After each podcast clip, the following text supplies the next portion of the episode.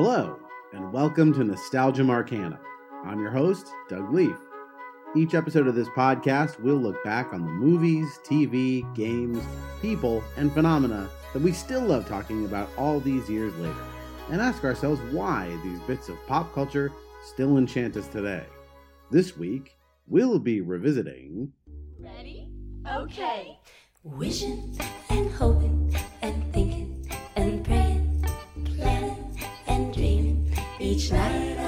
his child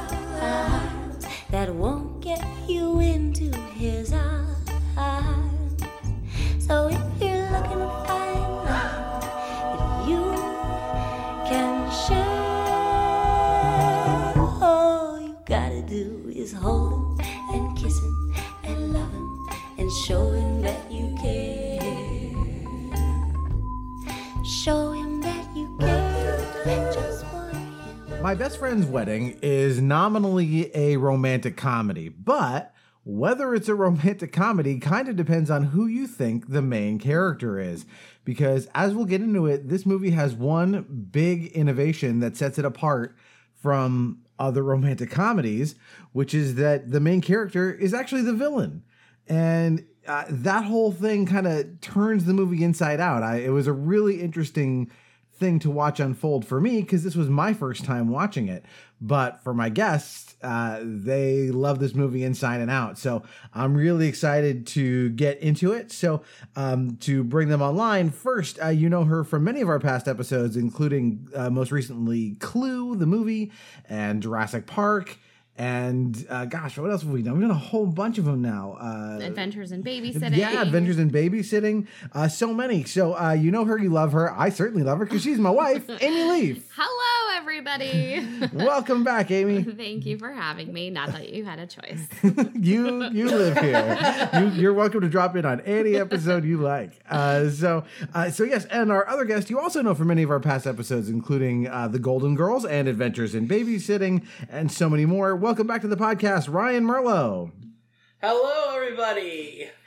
Uh, so I'm going to throw it out to you guys because, as I said, this was my first time watching it. So I, I have some takes, but no nostalgic memories. So uh, I'll start with you, Amy. Uh, tell me about your nostalgic memories of my best friend's wedding. All right. So remind me the year that this came out, like 97 ish? Correct. 98 ish? 97. Okay. So that was high school for me. And at the time, I had the biggest crush on not this Ryan, but a different Ryan.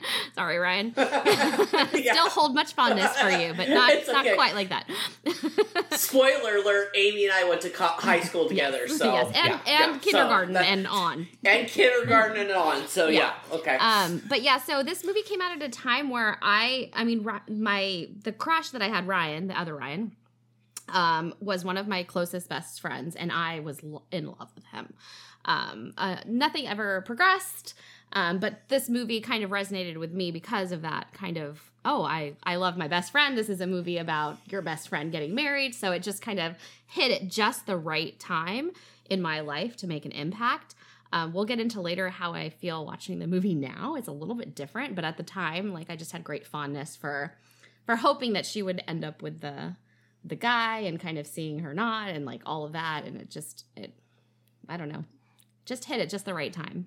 I mean, yeah, that that definitely hits home. That I mean, we've all had that unrequited love at some point in our lives for somebody who is, you know, a very very close friend, and you will stay in that friend zone forever. Yeah, yeah, we don't have to get into the the specifics of that relationship, but yeah.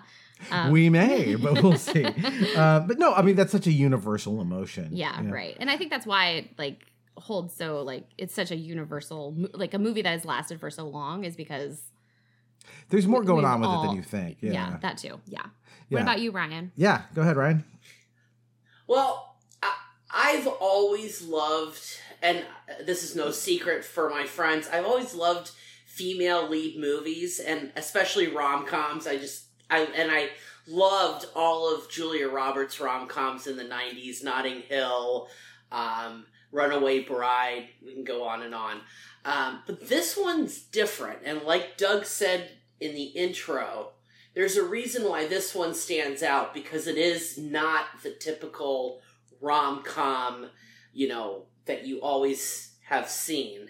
Um, and I think it's aspirational. I remember thinking, first of all, you know, kind of how cool, just, um, you know, them in the city was. I loved, I loved the whole metropolitan aspect of the movie, but I also loved that, you know, of course, all of us have had a crush on a friend before, and in you up until the last moment, you think that the two friends are going to get together, you know, and so I think that that's an aspirational um, for pretty much most people. I think have have had that very fine line between friendship and actually wanting more.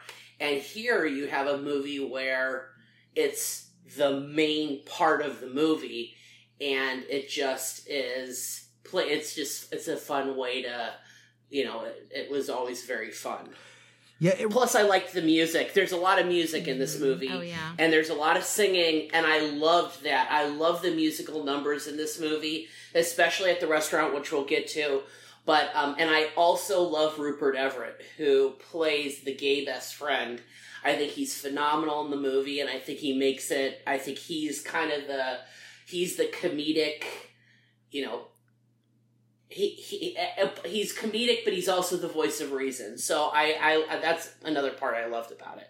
Yeah, I, the the movie definitely feels like it wants to be a musical. I, and I I tried to find out if like you know the director Paul uh, or it's not Paul Hogan that's Crocodile Dundee P.J. Hogan different Australian Hogan.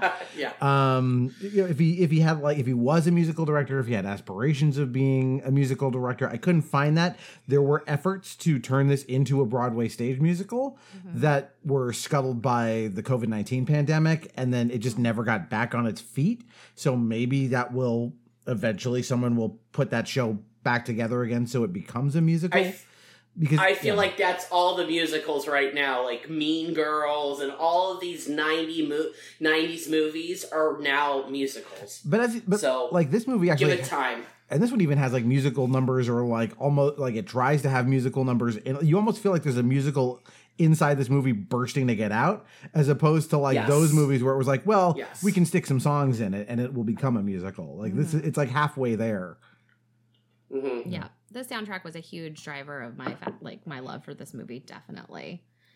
And there's a lot of other songs, like there's snippets of other songs that you don't get the full versions. Like obviously, like the restaurant scene, you get the full song, but there's other covers in there that are just really like standouts.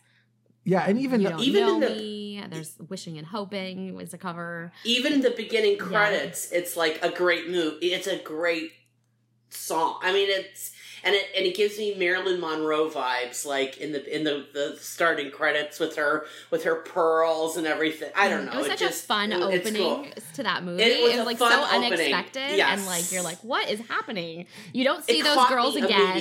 You don't know. I don't even Yeah, know who no. those girls are if they ever became anybody. But yeah I, so for me as the outsider we might as well just we're launch right into the beginning of the movie since we're already there like it opens with this cover of wishing and thinking and hoping whatever mm-hmm. that song goes and like I kept thinking, oh, these are characters in the movie. Nope, they never come back. Like it's just this set of bridesmaids and a girl in a bride's dress performing this song, and it's just here's a musical number, like just from start to finish. Here's this thing over the credits, and it was an inter- yeah, it's an interesting way to start it. And I think the song, knowing knowing the twist of what this movie becomes, is very fitting Yeah. Because the- that's what this movie is for her. It's just wishing. Well, and the singer of the song, it's an Ani DiFranco cover, which Is is, just who it so interesting to me because I, you don't Really? associate her with singing like love songs like this. I wouldn't No, associate her with singing anything all. that's you know straightforward Isn't either. that funny? Yeah, It kind of sets at up the movie Yeah. that like, okay, maybe this isn't the rom com that you think it's about to be. Yeah, yeah, ex- yeah. That's a good. I, that's a good point. I didn't know that was Ani DiFranco. That's like to- hearing like Tori Amos singing that song. I mean, it's like Exactly. what? What the heck? Yep, exactly. Yeah. Uh, and, and so when the song is over, we go to this VIP table at a restaurant where we meet Julia Roberts and her her friend, who's also her boss and editor, uh, Rupert, Rupert Everett. Uh, Julia Roberts playing a character named Jules, which makes things easy. um, but she is a she's a restaurant easy. critic. Yeah, and you're setting her up to be this like confident, like successful woman who seem seemingly has her shit together if she's going to restaurants and critiquing them and her opinion matters so much. So I think that's a good setup that we're gonna now tear down. Yeah, well, and I'm glad Yeah, that no, Yeah. no, absolutely. And I think she she's like a type. I think it, it shows that she's a type A personality too. Just kind of how she's very, very, very, um, you know, straightforward in how she reviews the food and everything. So you get kind of an a cool introduction to who she is. Yeah, but it is at least a positive introduction because, like, the the, Oh, the yeah, easy choice yeah. would have had to be to like tear this food down. Like, it comes out looking Yes. gorgeous, no, and you want to root for her. They have to Yeah. build her up from the start. Otherwise, the movie doesn't work. Again, as we already alluded, Yes. she's actually the villain. So Yeah. she's about to do a bunch of horrible stuff. So if she already starts from a place of like, gee, she was a real nasty piece of work to these poor restaurant. Be- If you you're an asshole to the to the restaurant, like just in general in my life, if you're an asshole to restaurants and restaurant workers, you're generally pretty much an asshole. So I totally agree. So, yeah, they the had to worst. set her- pre- go ahead. Yeah, the worst people you can like be rude to are the people who are making your food. But like before, you see how how hard the restaurant workers are working in the back before you, they even bring out this this course to them. So they were working their butts off, and for her to, if she would have been like rude, yeah, it would have totally ruined the movie. Yeah. So she gets a call on her like brick cell phone, which like immediately Yeah. dates this. I mean, that cell Like phone. like, Motorola. I'm surprised Yeah. there was even a cell phone in this movie. Like I don't remember there. I I mean, my dad had a cell, a, a legit car phone that was a brick in his car, probably when I was like 15.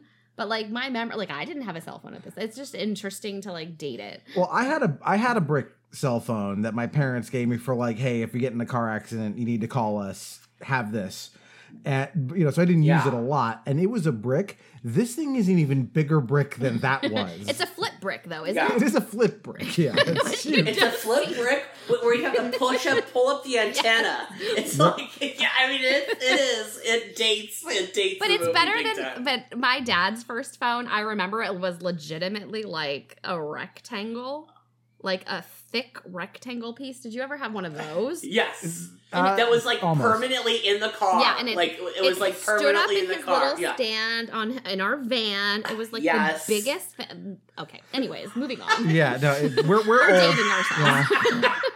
Let's talk. And now we're going to dive into the history of cell phones. But uh, it is true though. If you had one of those cell phones in your car, it was like, oh my god, you're the richest tycoon on earth. You're you are So Iron yes. Man with this So thing. not true. Yeah. yes, yes. I, yes. I wish I knew So how much those true. cost at this.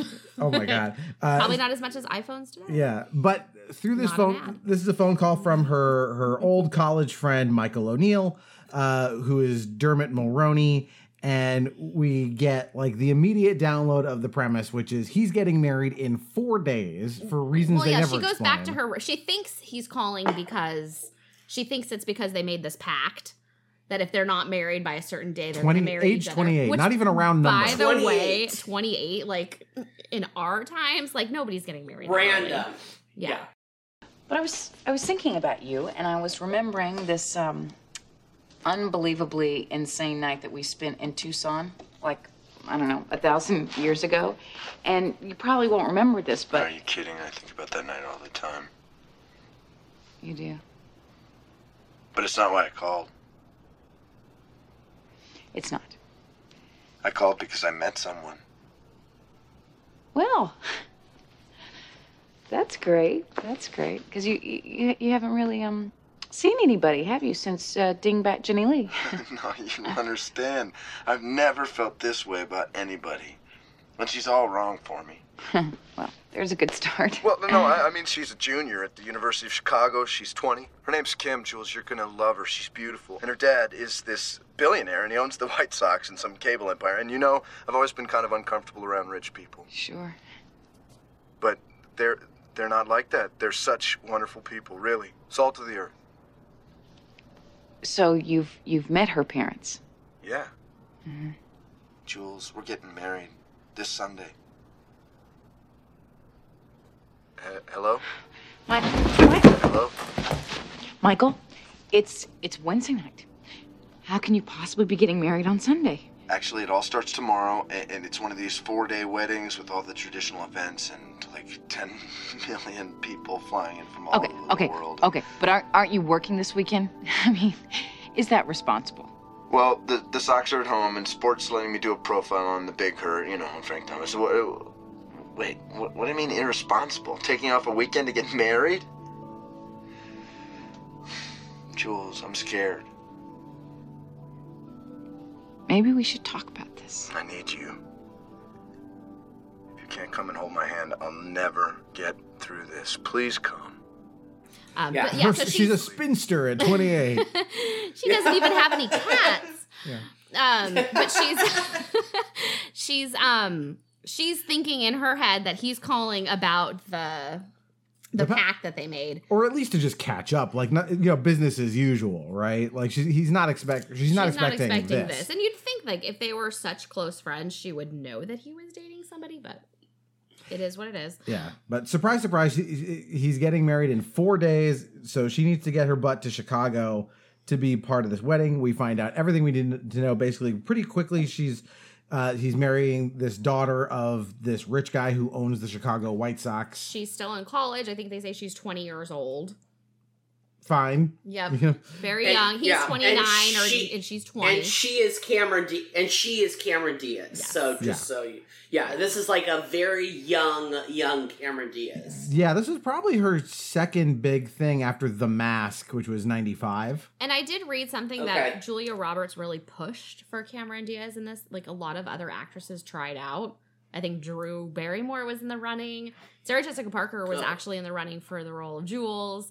Um, so where they landed, I think they ended up in a really good spot because you're you don't dis- One hundred percent. yeah, you don't dislike Yeah. Cameron Diaz. Like normally in these circumstances, they set up these women to be like these awful, awful people that you're rooting for Julia Roberts the whole time, and that's not the case in this case. Yeah, or there- and, or ditzy or like a ditzy Yeah. blonde Well- and she is she's uh, she's very lovable She's like, a lo- effervescent she's a- and cute and like Yes. and I don't even like just Cameron like Diaz her. that much, but like Yeah. I liked her in this role. She's just you adorable. like her yeah Well, again, Yeah. they're, they're already starting. I mean, I mean, yes, this really starts when you meet her, but they're going to invert a lot of the tropes of a romantic comedy, and one of those uh, is a concept called the Baxter, which is like that's the film school term for the the person that this person uh, your your uh, your lead is in a relationship with that they shouldn't be. So like think Bill Pullman in Sleepless in Seattle. Like you're just waiting. Eventually, Meg Ryan is going to ditch this guy and get with Tom Hanks. Right? That's a Baxter. This Right. this dead weight. We're waiting. And so in theory, that's who she's supposed to be. Um, but she's, as we'll see, she's not. But they're setting her up like you're. You're supposed to want to hate You're, her. yeah, you're expecting you that you're don't going to like her, and I think Yeah. the movie works because you actually do like her. Right. right right Uh, so yeah, so she flies out to Chicago and she sees we see Dermot Mulroney for the first time. Looking hot as ever. It gets not Right. being Dylan McDermott, Right. but Dermot Mulroney, the other one. Um, he was so cute, though. I mean, you guys can admit that, right? He's he's a good looking fella. Yeah. Uh, yeah he's a good looking fella yeah and yeah, and again, exactly, they have what's supposed to be like this moment, right? Like it goes into sort of slow mo, and they see each other, and then immediately Cameron Diaz is there With and- her obnoxious, like, luggage cart, which yes, if usually yes, it yes. would be like, that's ridiculous. She's a snob. But, like, I don't know. It doesn't work for, like, everything she does is cute to me in this movie. yeah Oh, this just makes everything so perfect. From the day I met Michael, all I've heard is Julianne this and Julianne that. I've never had a sister.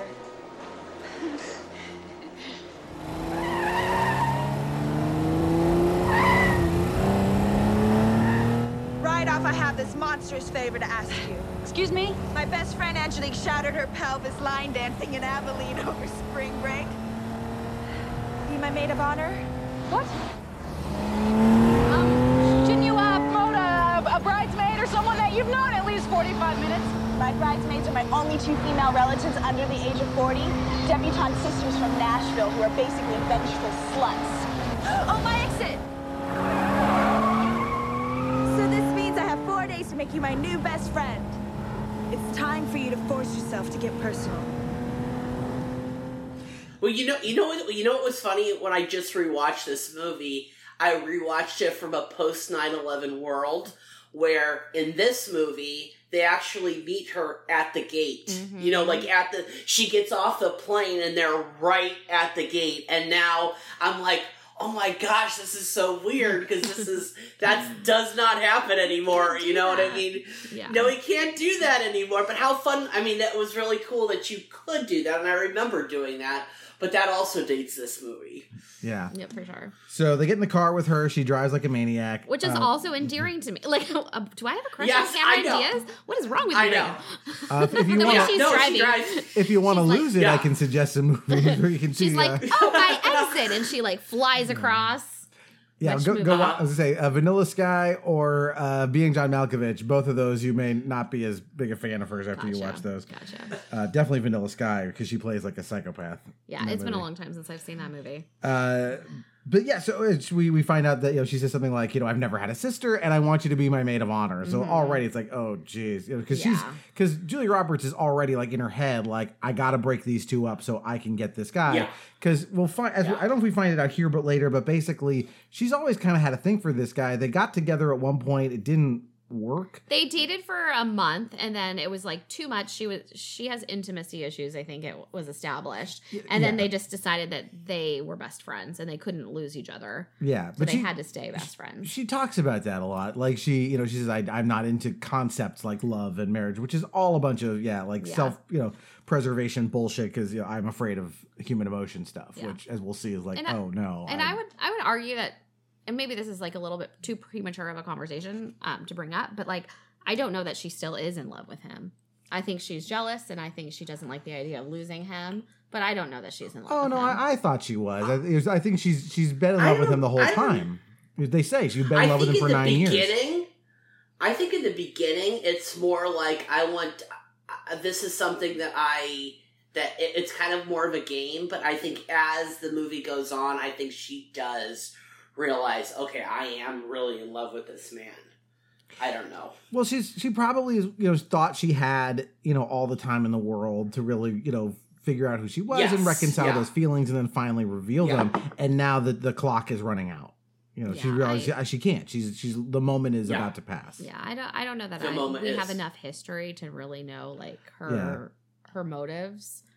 I mean, but that's what the but I know is if I telling was us. in that circumstance, it would definitely be more like a I can't lose him to someone else rather than like I'm still in love with him type of thing. Yeah, that's what I feel like in the beginning it was. Mhm. yeah. Yeah. And this is where we get this in this next scene because they go dress shopping and she's talking about, you know, I I hate weddings. She hates wed or the people say this about her. She hates weddings. She never goes to them. Uh, and she's not in, into Yeah. conventional things like marriage, romance, or love. Would you rather the daffodil? Um, I thought the bridesmaids all wore the same dress. Not you. You wouldn't be comfortable unless you were distinctive. What else did he tell you? You hate weddings, you never go.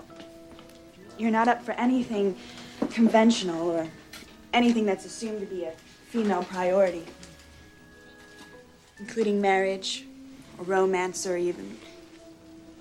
Love. Michael and I were a wrong fit right from the start. He said that too. Well, I thought I was like you and proud to be. Till I met rumpled, smelly old Michael. Then I found I was just a sentimental schmuck like all those flighty nitwits I'd always pitied. It's funny, huh? I need a cigarette. Uh, and then she rips the the bridesmaid's dress she's trying on. Which I think is an like I this, this is not something I read recently, but I think that was not scripted.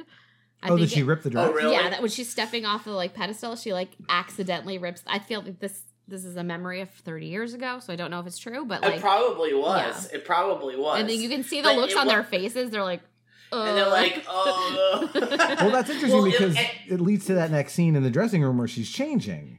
And it's sort of like I almost wonder if that scene would have gone differently if they if maybe if she ripped the dress and they go like, "Hey, wait a minute," you know. Oh wait, what what part are you talking? I'm talking about when it like dr- when she steps off the thing when she's getting fitted. And it rips Right. on the seam. yeah. And then she goes Yeah. to change because she's ripped the dress and she's in her underwear. Oh, and then right. When Dermot she's Mulroney her- comes in and yeah. he's like, "Oh, I've seen Yeah. you more naked." Like he's Yeah. thinking like platonically, like, "Yeah, Yeah. whatever. I've seen it before. I don't. This doesn't do anything for me." yeah. Seeing Julia Roberts naked, uh, or Yeah. half naked. I think half the country would disagree with him. I mean, she is At the tit- she is the titular pretty woman. That is true. That is very true. Um, She is very adorable in this movie. As much as I like disagree with like everything that she's doing, she is quite charming and, and very sweet and cute. well, she thinks she is because like now that he's seen her naked, she calls up George, her the you know Rupert Everett, and goes like, "Well, he's toast now because Yeah. he's seen it. You know now Yeah. you know, I've got him where I want him." A- And she's in kind of sexy underwear too. It's not like she's in granny panties or anything. She's got like a black silky, you know, like a bra on and everything. Yeah. So, yeah. Right. So then we get to this scene in the elevator. Uh, where at first they're like trading, like she she's in the elevator with Cameron Diaz, and they're trading like stories about you know uh, Oh, yeah, his like oh he snores and he does all these annoying yeah. things, but then she like stops the elevator and is like don't fuck with me, which is just a nice moment of like oh right she recognizes that she that Ju- Julia Roberts is a threat Mm-hmm. and she's not really happy about this. Yeah. After two weeks of cataloging all of his faults, I made a command decision that changed my life.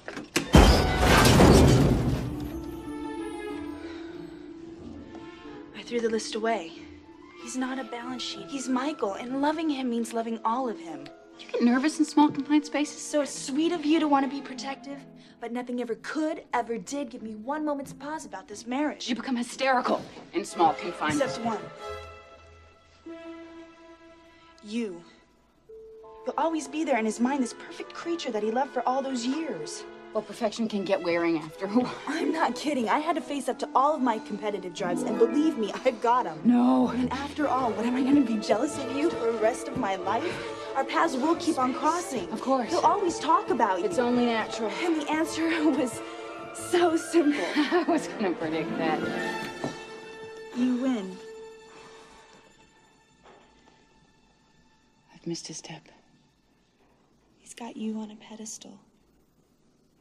And me in his arms.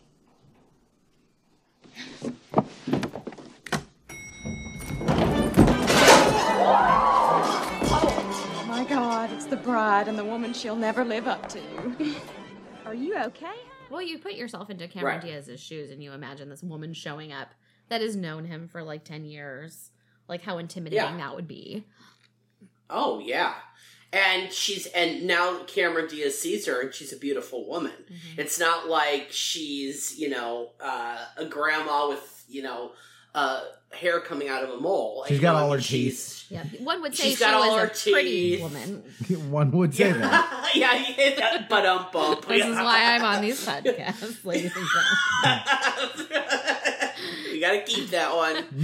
So she um this is when she like stumbles out of the elevator, right? Yeah, into this party with like the, the bride's entire family. Can I just stop for one second too? Like, I don't buy it that Cameron Diaz doesn't have any friends that could be maid of honor. Like, with that mm-hmm. personality, like she has no friends that are standing up to her. And we see that there's like a hundred people at this wedding. Where are all the people? Yeah. Where are all the friends? There's more than just those two annoying cousins that should be in this Those wedding party. two slutty cousins. Yeah, Yeah, she- I mean, like, I mean, she's- well, what happened? She's an extremely attractive girl in college. Like Yeah. she has to have friends. there must be like And- a plot point for not having her have like and she's super rich, and her parents own the White Sox. Come on, Yeah. I think- the fact that she hasn't like found friends is a is weird. I, agree. I, th- I think the shorter walk would have been to just say, look, Dermot Mulroney really wants her to be part of the wedding, so we'll make her the maid of honor because mm. you know he maybe he doesn't have so many friends, and she's his longtime best friend. yeah, So that makes more that would have been a, a- a simpler way to do it, but it's fine. It's fine. Um, but yes, we meet her entire family, including these like two weird. They're not twins, but like, isn't one of them Rachel Griffiths from Six Feet Under? We got Rachel Griffiths and Carrie Preston. yeah, who I know because she's married to Michael Emerson, but she's been in things in her own right. Michael Emerson from Lost. yes, I know. Uh, Yeah. yeah. It's just sort of this weird like oh oh my god here's like you know 10 characters and then we're like we're off like the the, Yeah. the pacing is pretty quick and i think the movie never lets you forget like yeah the the clock on this is only four days Right. until the wedding Oh yeah, it's fast. It is fast. uh, and I think then we go to the ball game, right? We go to the the White Sox game where we meet the father uh, of the The bride, family, yeah, the- his brother, Yeah. who's his. But you also met you met the mother at the um at when they went up Mhm. on the elevator to the penthouse and she meets everybody. She meets um Kimmy who is Cameron Diaz's mother and her mother's very gracious and very wonderful and you can tell that Kimmy comes from a very good like they're not like the typical billionaires that you would kind of assume like they're not Donald Trump or anybody. You know, they're they're more warm and you know uh, more Yeah. of a They're a warm, Yeah, welcoming yeah. family. Well, and, and warm, welcoming family. yeah, yeah. and- and Michael says they're the salt of the earth, and they do appear to be, you know, Mhm. kind, Yes, decent yes. people. Um, and so yeah, so we have this conversation between, uh, you know, Julia Roberts and uh, Jules and Michael again, and she says, "Well, how can you like someone that perfect?" And he says, "When I hug her, she lets me hold her as long as I want. You pulled away." hmm Which, like, yeah, Ouch! Imagine hearing that. Yeah, yeah, yeah. um, But she does, yeah. But I mean, like I said, she's. You can tell she has a Type A personality, so you can see. I felt like that is on brand with her. Of course, she would be like, wouldn't be someone who would be too demonstrative. Mhm. You know. yeah. And now it's the karaoke scene.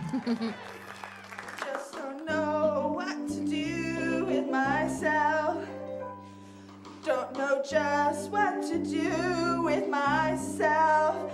I'm so used to doing everything for you. Planning everything for two. And now that we're through, I just don't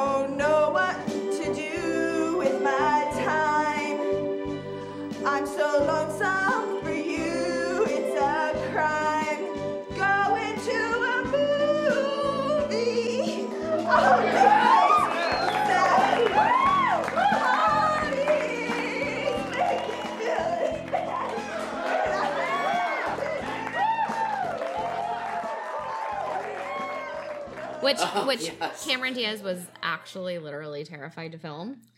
So, like, some of that like horror is actually real.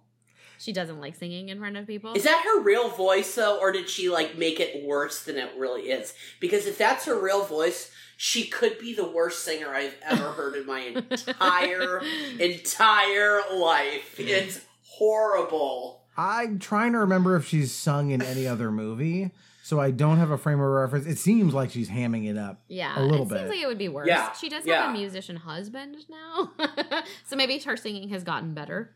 Who knows? yeah, because it- she I definitely doesn't I- sing in the mask. Like she's definitely lip syncing. Yeah. Oh, okay. yeah.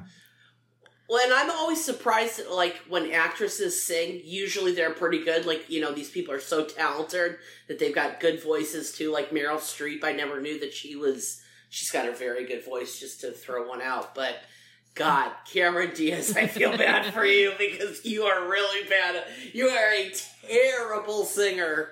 But this is the beginning of like Julia Roberts really being a villain because she's like, well, I'm gonna, you know, have her embarrass herself because I, I, you know, she she overheard, oh, Kimmy's a bad singer, so I'm gonna put her, you know, but Michael likes karaoke, so I'm gonna like force her into this position where she has to sing. But it backfires because even though she's terrible, she kind of goes for it in the audience. you she know, wins is on over her the side. audience and it's it's adorable to see and i think that like i've been in situations where i've like wanted like with that friend that i was speaking of like i wanted something bad to happen that he would look at the like uh, someone he was dating in a negative light and they just don't like anything stupid you do it just you become more and more endearing to the person who likes you like and it, it was Yeah, kind I mean, of and, cute and to he's see staring at Yeah. her. Yeah, he's like and he even says like oh that was terrible and then he kisses her which is just so cute and it speaks yeah. to like how pure their love is yeah.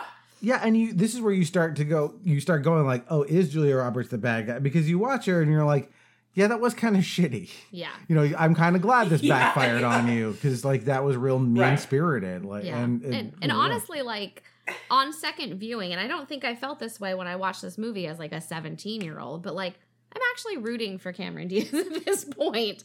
Like I'm not. Well, yeah, I'm not rooting I for feel like Julia there's Roberts a at all. switch. Yeah. I feel like there's a switch at this point that Cameron Diaz is like, God, she's got some balls to do this, and she just like overcame some one of her like big fears. She's a real, I you know, I I feel like there there's a switch in in uh who who you're supposed to like at that point. hmm That's like the first con- time you're like, oh, okay, this is a different. This is not the typical rom com. And you can just see how Dermot Mulroney like looks at her, Yes, and it looks like love. There's yes. Oh yeah, totally.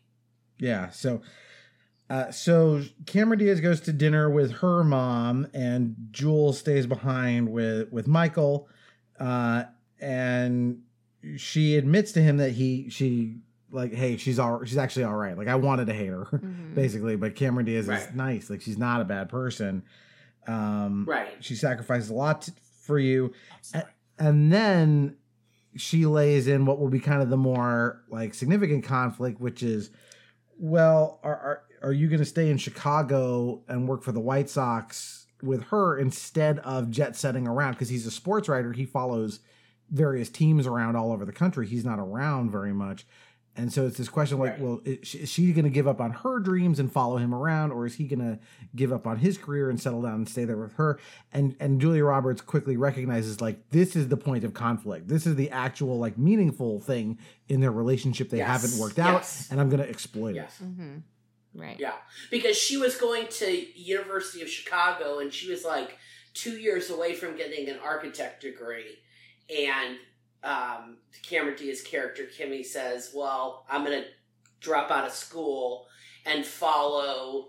him around like and when um, julia roberts says oh where are you guys going on your honeymoon she's like well if uh, san antonio beats uh, tampa then we're gonna go to you know it's all about his work. Hmm so she's basically giving up her life f- to go on the road with him into baseball season, which is a hundred thousand games a, a summer. I Which- feel like so- It's so all summer. Maybe Michael is the real villain here. Well- and he would be asking her to do that. Right? yeah. Well, there is an interesting thing, which is that this issue is never actually resolved in the movie. We don't find out, you know, well, No, is he going to give up don't. his thing? Because the, the actual answer is, it's none of your fucking business, Julia Roberts. Like, let them work that Right. out. Right.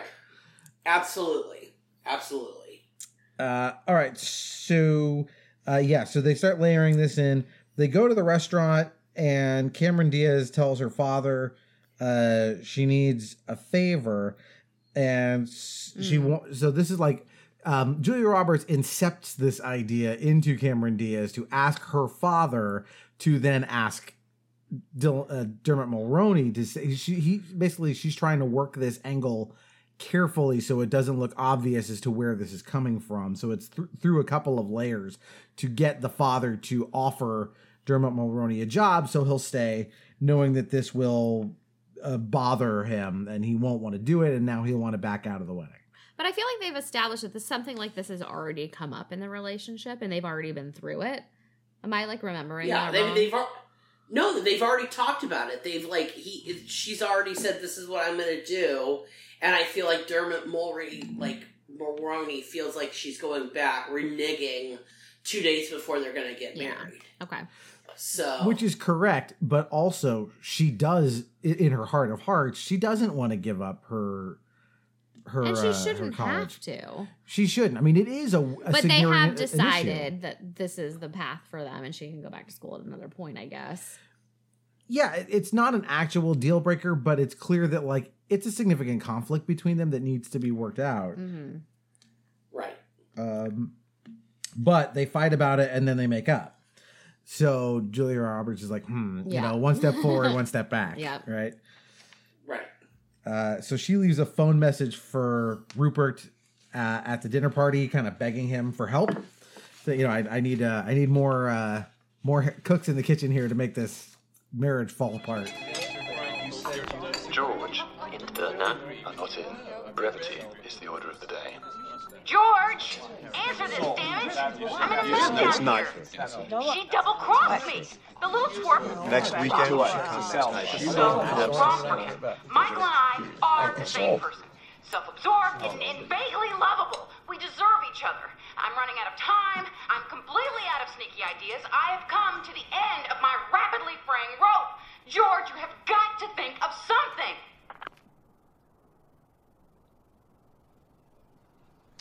Coffee, anyone?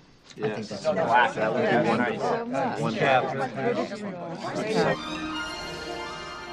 Um, And I love that he comes in and he kind of gives it to her. Like Ryan said earlier, he becomes the voice of reason, which I think she needs. It doesn't really help. She's Yeah, not really yeah. listening to any of his advice, but I think it's it's good that he's like kind of the voice of the audience. like, what are you doing?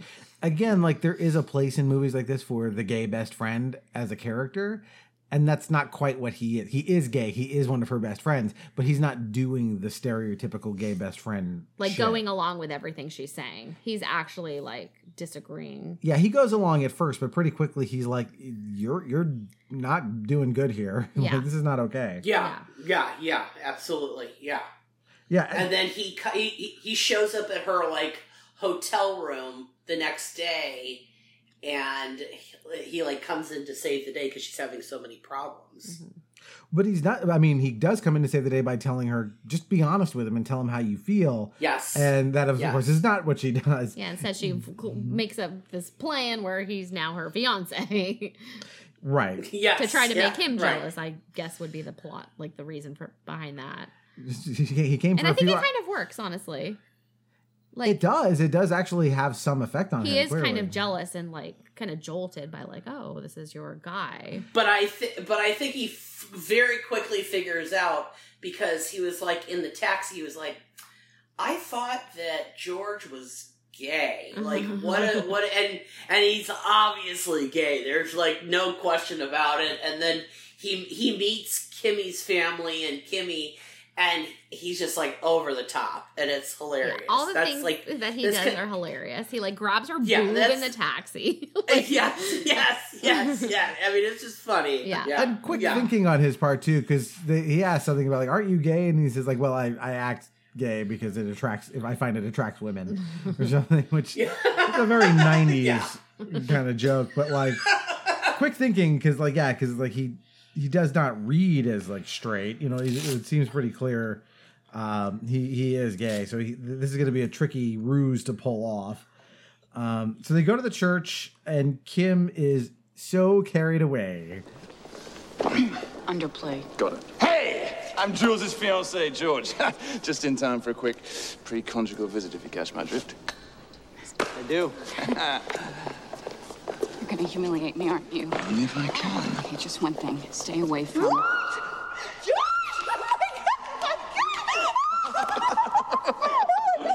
don't know why I'm so carried away. Ah! it's so, it's so. I, Against God's plan? no! Oh no! It's wonderful! It's wonderful! No.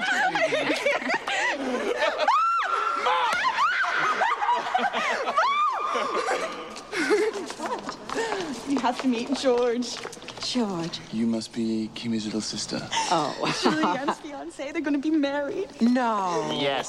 What's going on? Julianne's getting married. Oh, no. why didn't you tell us? It hasn't oh, really been time. I wanted to. I wanted to shout it from the rooftops, but Jules said no. Pumpkin, no. This is Kimmy's day. Let's not take the attention away from Kimmy. Oh, oh Dear, sweet, adorable, chocolate-covered Kimmy. Those were her very words. I think I'm gonna cry. because she's so happy that in fact Julia Roberts does have a uh, a mate and therefore is less of a threat. She's just like she turns into a butterfly basically at this yeah. moment. Uh, she's, she's screeching. And then George is like, love the shoes, love the outfit, and he's charming as well. It's a cute scene. I like this. Scene. Yeah. It's a cute scene. And in theory, like the ruse was that George was supposed to show up, you know, put you know, put this out there that they are engaged, and then get the hell out of there. And he's like, "No, my flight was canceled. I'm going to stick around and see how this train wreck turns out." very funny. Well, and and because because they invite him to lunch, which turns out to be my favorite scene in the entire movie. Yeah, because before- then they go to Yeah, they're, they're there at the restaurant. Before we get to the musical number, which we'll, we'll spend some time on, there's an interesting nod he puts in there because they ask how they first met. And he starts telling this elaborate story that they met in a mental institution. Not be, because neither of them were patients, but they were visiting people together in a mental Yes, institution. yes. And he says uh, they, they- he he was there to see Dionne Warwick, but he also says, "Oh, you know, it was a Doris Day, Rock Hudson type situation." Which you know, Rock Hudson, famously closeted homosexual. Yeah. like it's, Right, a, it's a nice right, you know right. like nod to what they're they're trying to do. But anyway, Yeah. this then And- leads to and the uh, D- go ahead. and it's not really Dionne Warwick; it's a drag queen that thinks he's Dionne Warwick. Yeah. Yeah, So yeah. there's clues. if the family's paying attention, there's clues in there. right. yeah, yeah, exactly. It doesn't take a rocket scientist to figure this one out. Yes, uh, and then we get to the musical number. So I'll let you guys take it away from here because I know you guys love this. And Dionne turned to me, opened her lovely eyes, and said,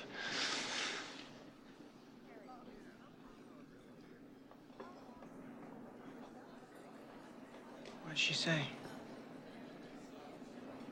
The moment I wake up, oh. before I put on my makeup, I say a little prayer for you. while combing my hair now, while wondering what dress to wear now.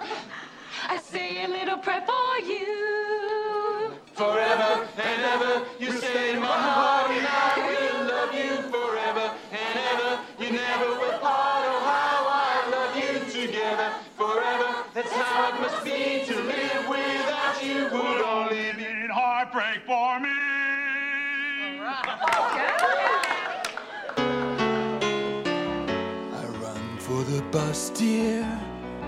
While riding, I think of us, dear. I say a little prayer for you. At work, I just take time. And all through my coffee break time, I say a little prayer for you.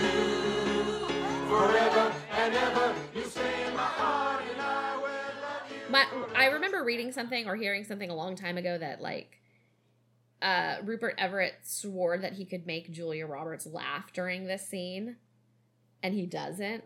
Like she keeps a straight face the entire time, which is fun to watch, just to see her be like such a good actress. Um, Yeah. Yeah. I mean, and the, the I mean, it's it's it's a good. If you haven't seen it, you should YouTube the scene because it's very, very, very fun, and the whole restaurant joins in, and um, I'll say a little prayer for you as the song, Mhm. and it's just it's just great. The whole family singing along, and it's cute. The lobster people in the back are They're singing moving along. their They claws in along. the Exactly. background. Yeah. Yeah, it was at the Barracuda or whatever, and, and all Bury the the waiters cudas. have bury the cuda, and they all have uh, lobster hands. Yep. Yeah, it was. It And, was well, funny. he starts yeah. singing, and then like the waiter jumps in and adds the piano to it. It's like your tropey musical scene from the eighties, nineties.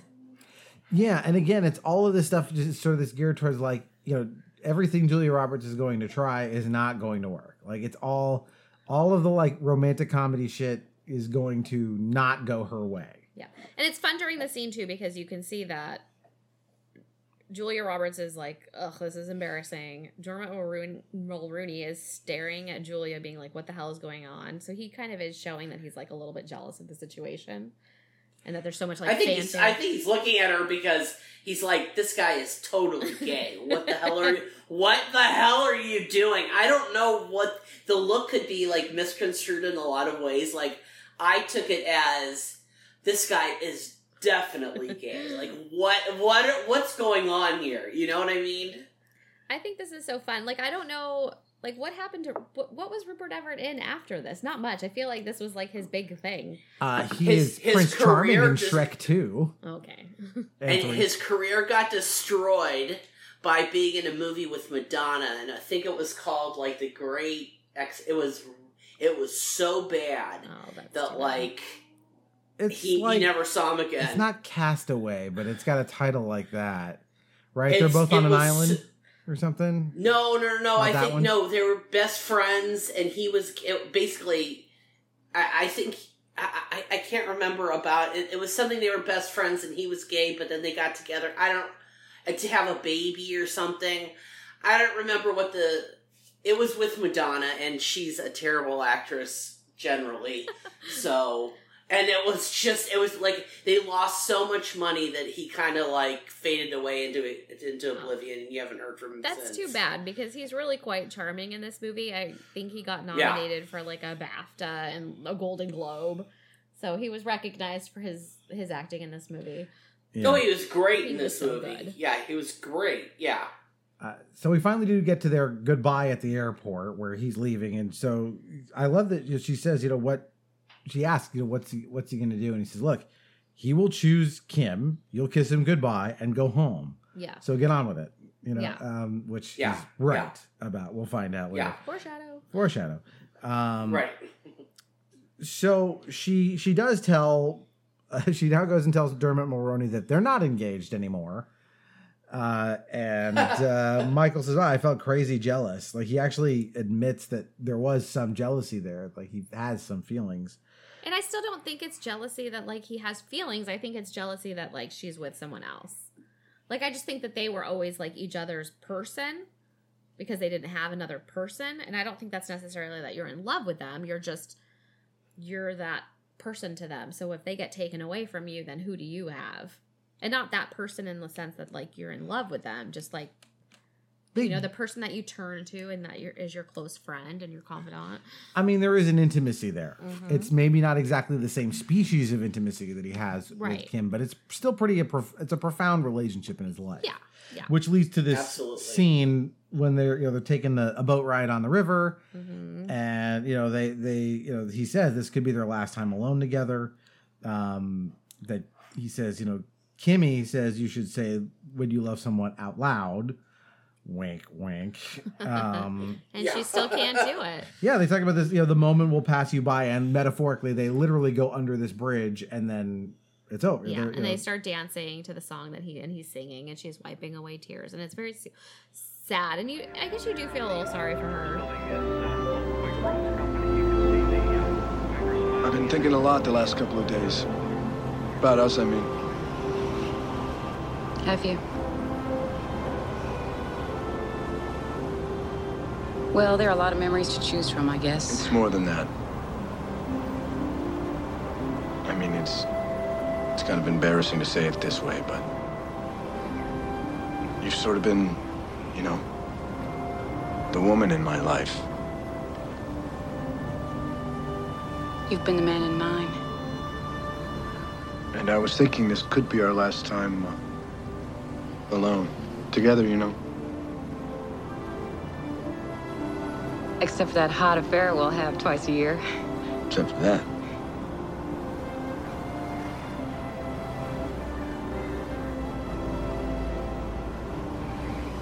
I mean, you commit to this wedding, and then. And then it seems like this momentum, and, and then you forget you chose it.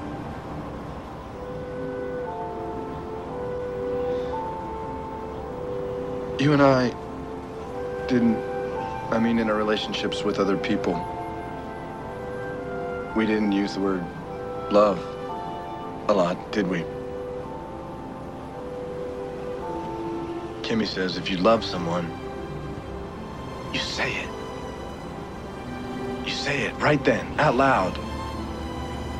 Otherwise, the moment just Passes you by. passes you by.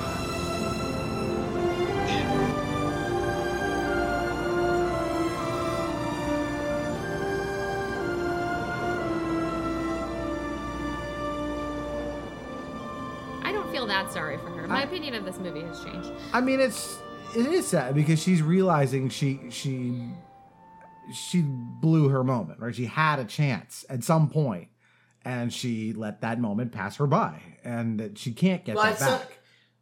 yeah, when sometimes when you look when the grass is always greener on the other side, sometimes the person who is the most perfect for for you is right in front of you. Mm-hmm. You know, and I think she realizes that. Yeah. So she's gonna up the ante now because she sneaks into the father-in-law's office at the. I guess, Oh, yeah. at This the just gets more and more ridiculous to me. This is worse. Yeah. So she impersonates him and writes an email to Michael's boss saying, "You should fire him." Just so I can hire him. He won't he, He won't won't- he- leave on his own. Right, but if you do this, I'll, I'll, yeah, I'll hook him up with a job. And she decides not to send it. She she Mhm. puts it in like a drafts folder. But unfortunately, uh, as after she leaves, uh, the father-in-law tells the secretary, "Yeah, I got all these draft emails lying around. You can hit send on all of them," showing how email works in 1997." Yeah, 1997. an email, by the way, Yeah. doesn't even have an email address. She just types in the name of the editor, which is like Bob Smith. This is all she writes. She doesn't write like not Bob Smith at. Yahoo. It's Bob Smith, comma editor in chief. like, like, I love know, this. I know. Yeah, It on like the doesn't- most ancient Macintosh, like from the depths of the computer. Oh computer yeah, it was like Yeah. yes, yes, yeah. It was really old. yeah. Yeah. Uh, so that night, uh, let's see, she tries to get back in the building to see But what she, she, can feels do. bad. She actually has a heart and feels bad about it, and she wants to unsend the message somehow. Yeah. And uh, she, who she goes with Michael, right? To try yeah, and Michael this. tried, and then they, the key doesn't work, and Michael's And like, he- "It's like the night before my wedding. I can't help you," and and he's like, "I'll help you." But then he calls and he finds out that that the father-in-law's like, "Of course, come by my house. It doesn't matter what time. I'll give you the key so you can get in." That the father-in-law is like a total stand-up guy. Yeah. and then they're like walking back to her hotel room to like so he can like do something like I guess get the key, and he gets the fax from the Yeah, they, they unfortunately they, they It's too it's too late. late, right? Yeah. It went through. so and the Yeah. editor is like, "Well, I just want you to know what you're marrying into," and then so he call like Michael calls Cameron Diaz, and they have a talk, and she denies it, and they break up. Right. Right. And then we get to see uh Paul Giamatti. A very young Paul Giamatti, yeah, the, as the bellboy Yeah. to give her the like heart to heart that she needs from a stranger. right. Um, yeah. Excuse me, miss. Are you locked out? No, no, no. Um, just stepped out. Um, it's a no smoking room. Uh, well, it's it's a non-smoking floor too. Um, maybe you could go down to the lobby. Why don't you have me arrested? I mean it. I am a dangerous criminal person. I do bad things to honest people. I could make a citizen's arrest. I wouldn't struggle. It'd be like getting Al Capone on tax evasion.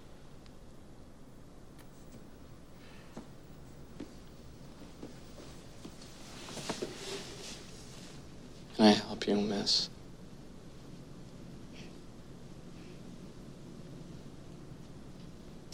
Do you smoke, Richard? Yes, I do. But I'm. It's a non smoking floor. Yeah. But you know what?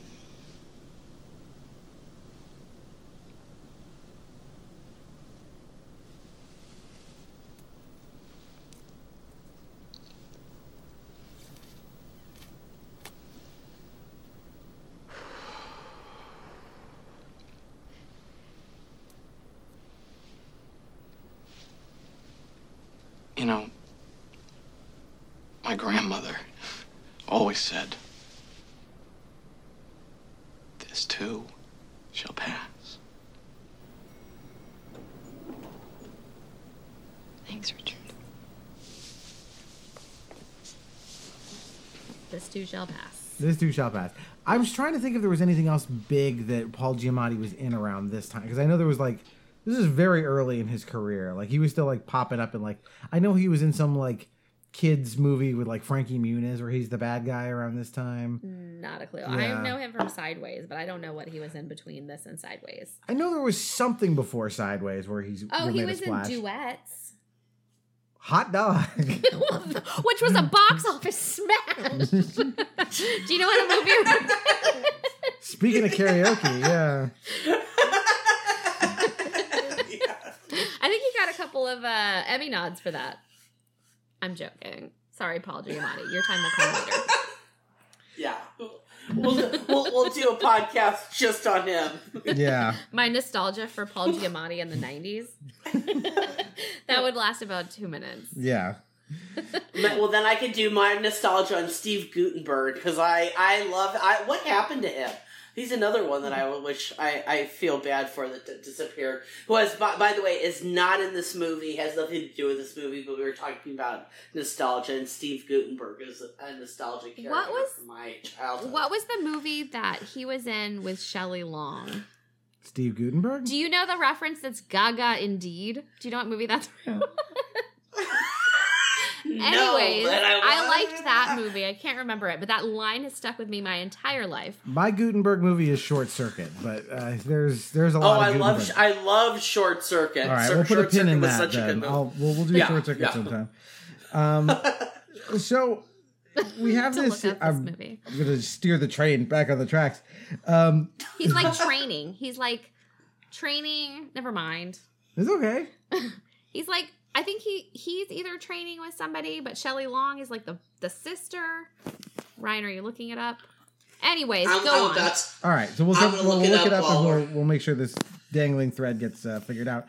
Um, so Julie Roberts uh, and Dermot Mulroney talk again, and you know he's saying uh, it's, it was crazy to fall for someone I, I hardly knew. I'm so glad you're here. And we find out Julie Roberts has the ring stuck on her finger, and he Mhm. then weirdly sucks it off of her finger. because that's what best friends do. yes, which is really, which is really weird, really, really weird. And by the way, it's the movie with that you're thinking of is "Don't Tell Her It's Me." Yeah, that sounds about right. We'll have to rewatch that. Yeah. But we'll, uh, coming soon to the nostalgia I- canon podcast. I, that title is not one I'm familiar with. So okay. Neither am I. All right. Um, so it's the following morning. We're, we're off to the fancy party, which is like the morning of the wedding. And it's like, yeah, when are you calling this off? Because there's a lot of people at this party, considering you just broke up. Um, and There's a lot of activities for this wedding. This would stress me out. yeah, there's a lot of like, you know, Yeah. basically people trying to figure out what the hell's going on. She, you know, Cameron Diaz says she's just hoping for a miracle. Oh, this is when we get the scene that I could be. uh, You could never be Jello. I could be Jello. Okay. You're Michael. You're in a fancy French restaurant. You order creme brulee for dessert. It's beautiful. It's sweet. It's irritatingly perfect. Suddenly, Michael realizes he doesn't want creme brulee. He wants something else. What does he want? Jello. Jello? Why does he want Jello? Because he's comfortable with Jello. Jello makes him comfortable. I realize compared to creme brulee, it's Jello, but maybe that's what he needs. I could be Jello. No. Creme brulee can never be Jello. You could never be Jello. I have to be Jello. You're never gonna be Jello. Now you need to come clean with your parents because if you're waiting for that, do you take this man part? It's considered poor form. I love him. And whatever delusions I drove Michael to, there's truth at the heart of it. You see, I want him to work for my father. I want to stay in school and I want a life of my own. Please, tell him that it's my fault and that I love him. You're the only person that I trust. This is such a classic scene because she's like, Oh, the creme brulee, Yeah. and I'm Jello. Yeah, such yeah, a good yeah. scene. So Julia Roberts is going back and forth and like, kind of helping them talk to each other. Well, she's trying to convince her, like, hey, you were never really right for each other anyway. But Because she fails. she fails. Yeah. Also, it's really sad. I mean, because what she's like trying to like, just, I need to put the nail in this coffin, right? I need to, you know, tell her, yeah, they they're they're they are a mismatch, despite everything we've seen to the contrary. Yeah. And yeah, that I could be Jello thing is so sad because she's like, no, we are, we fit together. It's okay. Like I'm, it's like it's so pathetic. Yeah. yeah. And then you get the boys singing with the balloons, which is kind of a fun scene. What's the It's it's The weird, like, song. It's yeah, it's Annie's song. And it's so like I I feel like it was like the Vienna Boys Choir singing and It's like they were all they were like all three castrated. It was so they It's the sing so helium. high. Helium, Ryan. I know. Oh, oh, was it the helium they were sucking? Is that why it was so high? Okay, okay, I didn't get. Okay, I didn't get that. I thought they were maybe castrated in Vienna or something. I didn't know. No, they are not castrati. Uh, but I do love that they are like they are perfectly harmonized. Like they worked on this at some point to sing Oh, Annie's song. oh, one hundred percent. Yeah. Okay. Uh, they all look like big John Denver fans too. These like you know, fourteen year olds in nineteen ninety seven. And apparently, John Denver died like a couple of months after this movie was released. Oh, that's a bummer. But- He was great. He got to see that tribute Uh, Maybe you watched it on the plane. yeah, too soon. and uh, You know, cut that out. so we finally make our way to this scene in the gazebo where we at last get the confession from Julie Roberts. She finally tells him, you know, I love you. I'm, you know, Marry choose me, me. instead. Yeah. This is by far the dumbest thing I've ever done in my entire life. Uh, so dumb, in fact, uh, that I can't. Oh, but I'm gonna. Sure. Michael, I love you. I've loved you for nine years. I've just been too arrogant and scared to realize it. And, well, now I'm just scared. So I, I, realize this comes at a very inopportune time, but I really have this gigantic favor to ask of you. Choose me. Marry me. Let me make you happy. That sounds like three favors, doesn't it?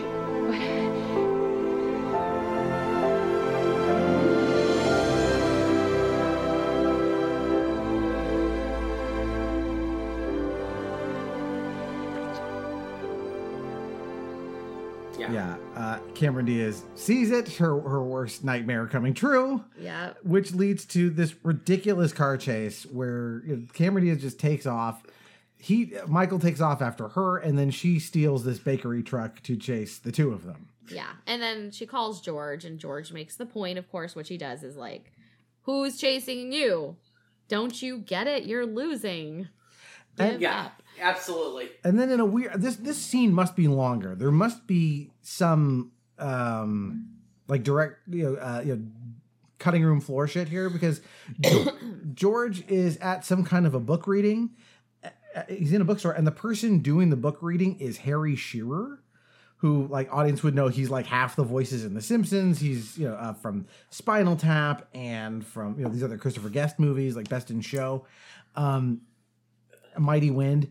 Hey, And like, why do you he's a- hire yeah, someone he- with this pedigree to to give like one line and as like basically a glorified extra? There has to be something Yeah. more to this scene that we didn't see because like Harry Shearer is like Yeah, monstrously comedically talented. So, I don't know. yeah. I like the music in the truck, though. What the world needs now. Needs now. Yeah, It's such a good soundtrack. Hmm. Yeah. A lot of them. I are don't have an around- answer to your Harry Shearer. Yeah, comment, I, I don't know why he's there. Um, but yeah, the, the a lot of the songs I guess are Burt Bacharach songs. I'm not sure why that is, why specifically Burt Bacharach, but they are. Uh, and yeah, he says, "Yo, I kissed him." He says, and Rupert Everett says, "Did he kiss you back?" Right? He's like, again, he doesn't love you. Mm-hmm. Yeah. Um, Yeah. yeah, and uh, And so they end up at a train station. Oh, the train station, right, where he tells her the story of how he proposed, and she finally starts to feel guilty. she. This is where she finally says, "I'm the bad guy." Yeah, like she, had, she's she like, says "I'm it out loud. pond Yeah. scum." No, you're the fungus that feeds on the pond scum. Yeah, I mean, and they make it funny, but it's also like, yeah, th- that is the thesis of the movie. Like you, this this is a romantic comedy turned inside out because what you're doing is like in a normal romantic comedy, all of these shenanigans and machinations would ultimately lead to them getting together.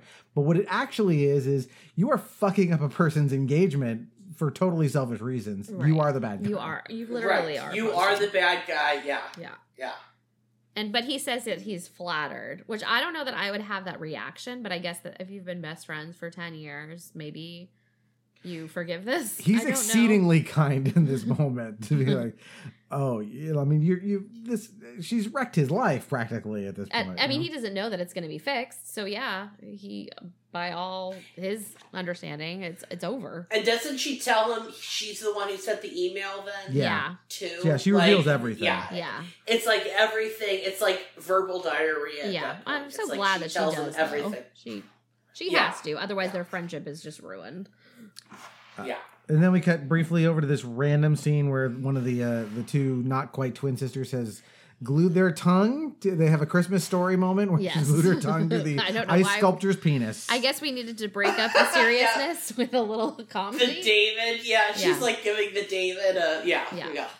yeah, out of nowhere. uh, yeah, very well, odd. no, she because Yeah. she had to call and some the the cousin or whatever said like, oh yeah, someone said they saw Kimmy at the At the stadium. at the stadium, so we needed that to get them both over to Yeah. the stadium right. Yeah. And or to get Julia to the stadium. Yeah, so she goes to the stadium to find her and basically tell her yeah. as best she can, say like, "I fucked this up. Yeah. Go be marry your your Go the guy." man, marry the man of our dreams. Yes. Like that. In a public bathroom with a lot of women. gimme, like gimme, standing around. Yeah. yeah. You need to know- like yeah. yes, it's it's like a public restroom at a baseball game. Yeah, so like why would she be only in the imagine. public restroom? Like she wouldn't have gone to like a family suite. Yeah, they own the, probably- sta- Yeah, the I mean- team. yeah, you would think she would have a better like I don't know, but maybe that shows that she's down to earth and cool. Yeah, maybe we'll go with that. Kimmy, Kimmy! I know you're in here. The guard saw you come in. Just leave me alone, you bitch! Kimmy, Who the hell do you think you are? Catfight! You came here pretending to be my friend, and I made you my maid of honor. who asked you to do that? You knew me, what, eight minutes? Michael trusted you, so I trusted you. You wanted to keep me close. You didn't trust me for a second.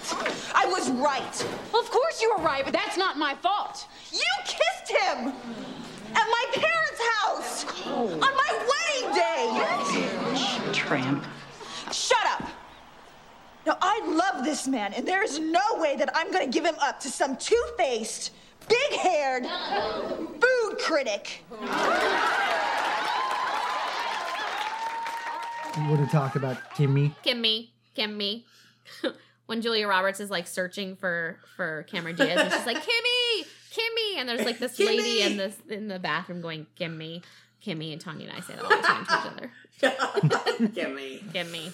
gimme, yeah, yeah, yeah, yeah. yeah I, But she- the old bag lady. But she is like this is a fun scene because like they kind of talk about like the crowd is like rooting for Kimmy. She's like, "You're a, a an editor with big hair," or whatever they say. Like, Yeah, she insults her by saying she's a food critic, which is like that's not a burn. That's just a job. Yeah. not- yeah, exactly. Yeah. um, but yeah, so finally, you know, it's, it's enough to get her back to the wedding, uh, and we go to the the the toasts. yeah, Uh, first, it's the young the the younger brother. who doesn't know how to give a toast? Yes, trying and failing.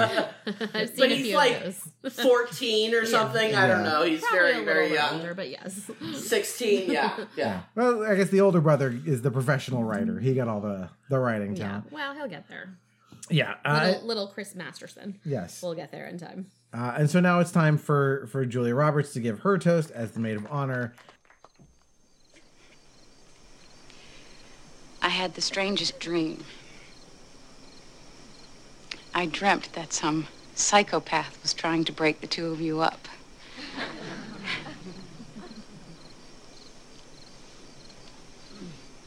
Luckily, I woke up and I see that the world is just as it should be. For my best friend has won the best woman.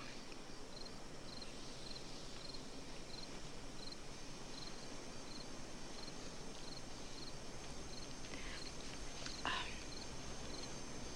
I didn't get you a gift. However, this is on loan until you two find your song.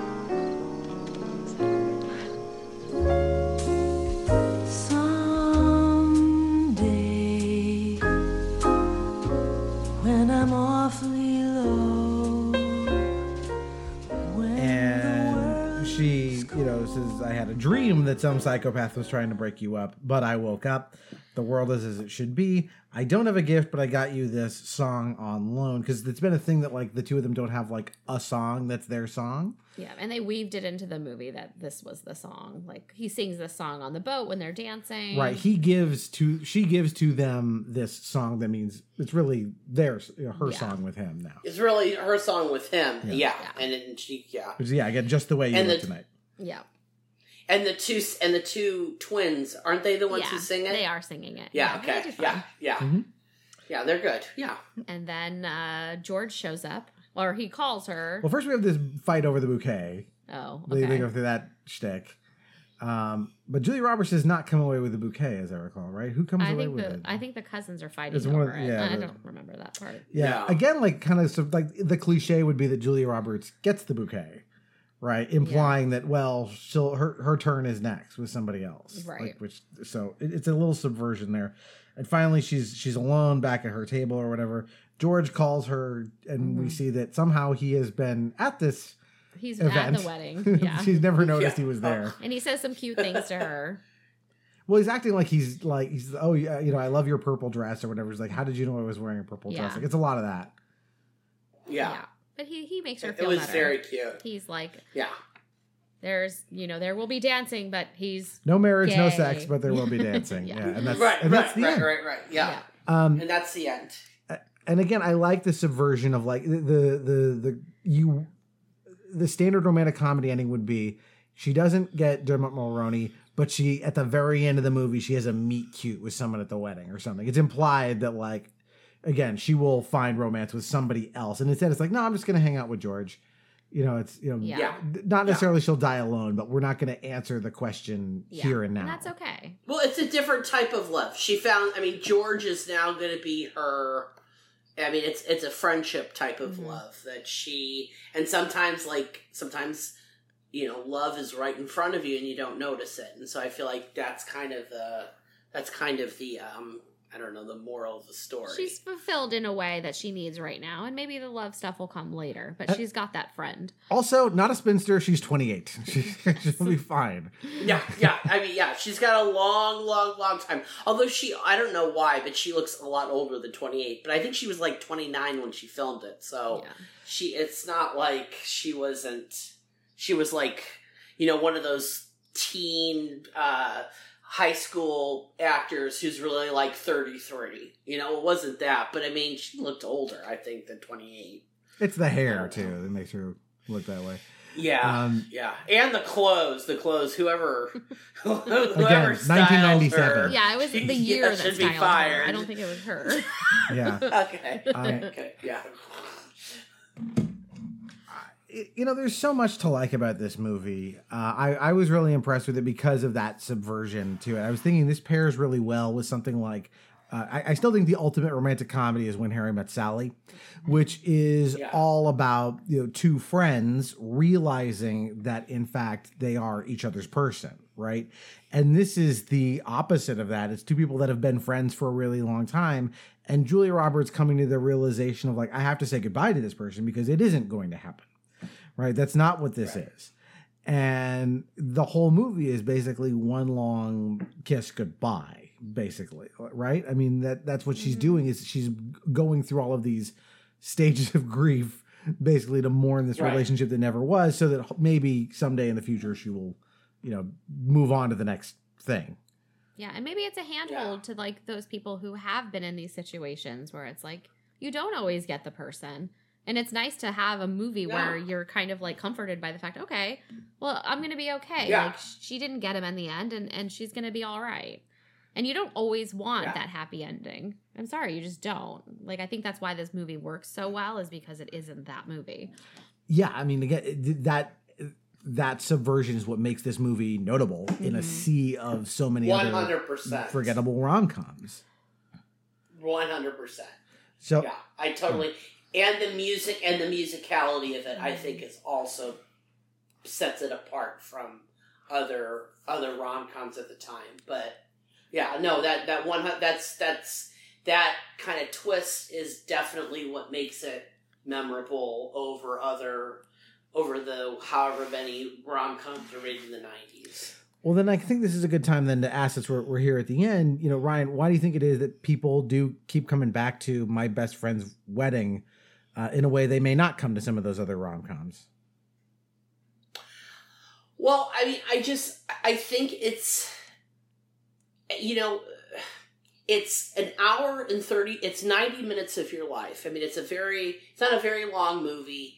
It's a movie that you can turn on that you can kind of let your brain just go wherever it goes and it's it's a fun, entertaining um movie. It's there's aspirational points of it, but I think that it is more realistic than maybe something like on Hallmark, you know, where it's it's just like there's just a you know uh, it's like a formula or um, you know other rom coms at the time that is literally just a formula boy meets girl you know whatever um, this one I think because it's different I think it makes it more memorable. I think Julia Roberts Julia Roberts was I think the casting was really great. I think everyone did an amazing job. I think uh, Cameron Diaz was perfect for the for the part. And I just I, I just always have really liked that movie,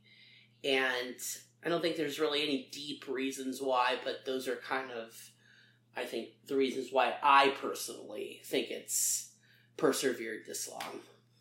Yeah, I mean, there's not much to add on to that. I would just say, like, it's just so relatable. I mean, we've all been in that circumstance where we've had this love that's unrequited Yeah. or just didn't work out for whatever reason and and it's nice to have a movie where it ends up like how your life ended up in that particular like snapshot in time um so yeah, yeah absolutely. I um just watching it though, like I definitely just did not have the same fun. Like I enjoyed the movie, but like I definitely felt like everything Julia Roberts was doing was terrible, and maybe that's just something that comes with age.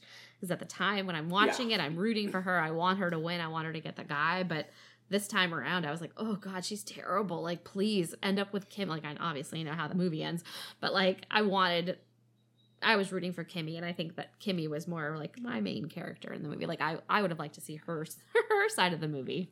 Yeah. My wedding. Yeah, Like- yeah, exactly.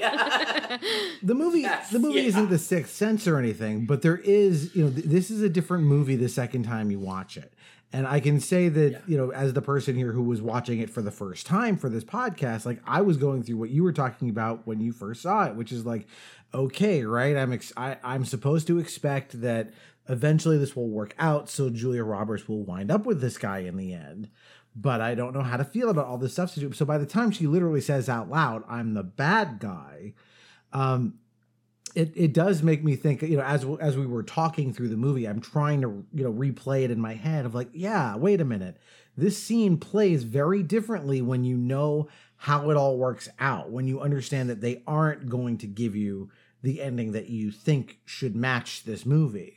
And so, yeah, you were rooting for Cameron Diaz the whole time, knowing like, yeah, Julia, stop messing with this poor man and his you know, Yeah. fiance. Right. Um, Right, I think right. I think that makes it again. It makes it notable. But you're right. The emotional component of like the reason it still works i- i- because is even knowing that she is quote unquote the bad guy is the pain of what she's going through of like realizing like this guy is you know she let this guy slip through her fingers and basically she's spending the entire movie kicking herself because she did that. And like that's so relatable. That's it's just such a profound thing of knowing like very- i i had my shot and i missed it right? That Yeah. that that is it's a, not a romantic comedy it's a romantic tragedy. Um but it works. And, and i think yeah it was a it was a great pick. I'm glad we revisited it. And i think it, it is a special and interesting movie um once you know where it's going. Yeah. I think there's like a one other movie that I'm thinking of, and I don't know if this is like a spoiler alert, but it's been probably 20 years at this point, but like 500 Days of Summer, yeah where like Yeah. they don't end up together. Sorry if you haven't seen it yet, and I'd like to rewatch that movie. And i love that movie But Yeah. like I went through a Yeah, I haven't breakup seen it right a when I saw that movie and it just it comforted me in a way because it was like, oh, he's going to be okay. Like eh, in you know, they don't end up together, which you would think would be like such a sad way like if you're going through a breakup, but like there's the promise at the end of it. So it's like it's just having this like comfortable thing to watch where it's like everything's gonna be okay. You Yeah. don't always get the guy. I mean, you get a different guy Yeah. or girl, but like yeah, yeah, yeah, and that's okay. Yeah. Yeah. And I and I think and I think it also says like, you know, be upfront and be honest. And sometimes you being upfront and telling somebody your feelings, it doesn't always go the way that you hope. Mm-hmm. I mean, it, it, it's I mean it's 50-50, right? There's only two answers that you're going to get.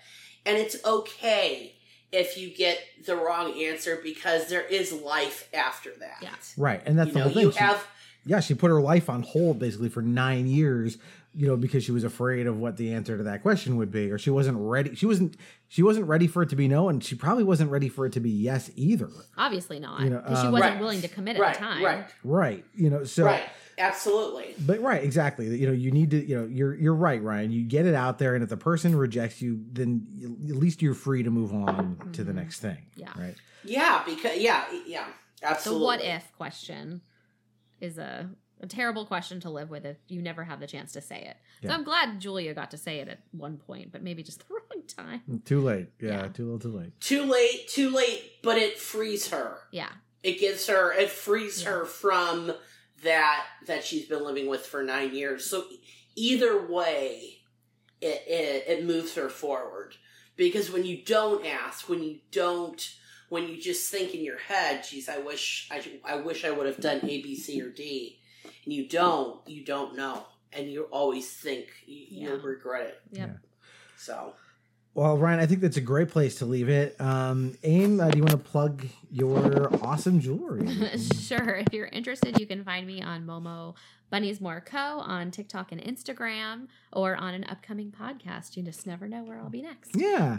Well, we certainly have a few ideas for future episodes that got laid out here. Steve Guttenberg. Yeah, we Short do, Circuit, yeah, we Paul do. Giamatti. Like, we got a Days bunch Summer. of Yeah.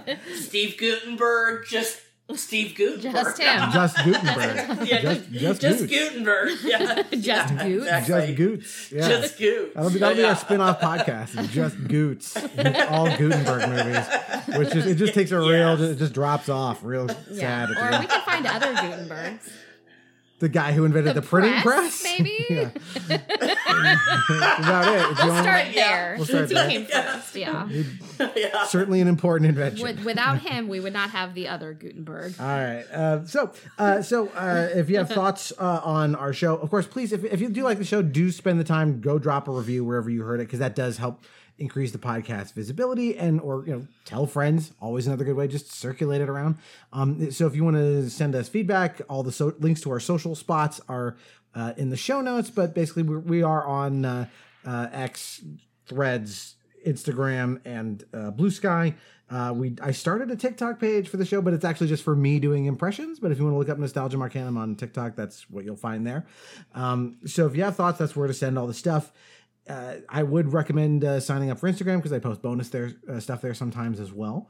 If you have thoughts on our recent episodes, which I'm not entirely sure where this one comes in the batting order, but recent episodes would include 16 bit Disney video games, the Care Bears, I believe Crash Bandicoot, and uh, coming up next, I'm not entirely sure. We're talking about doing an episode on Independence Day, and uh, we're Ooh, gonna do good. That was a good one. we're gonna do uh, for Christmas. I think we're gonna do Batman Returns since we just did Batman, and Batman Returns is absolutely a Christmas movie because the whole thing's set at Christmas, so that'll be fun. Uh, but yeah, I haven't worked out the entire schedule yet, but that stuff is in the mix. So, um, so th- guys, thanks again for coming on and doing this, and thanks for bringing me this movie because I've never seen it, and this was a treat. So. I love it. I love it. Thanks, Doug. Thanks, guys. All right. So until next time, that is one more entry in the Nostalgium Arcana.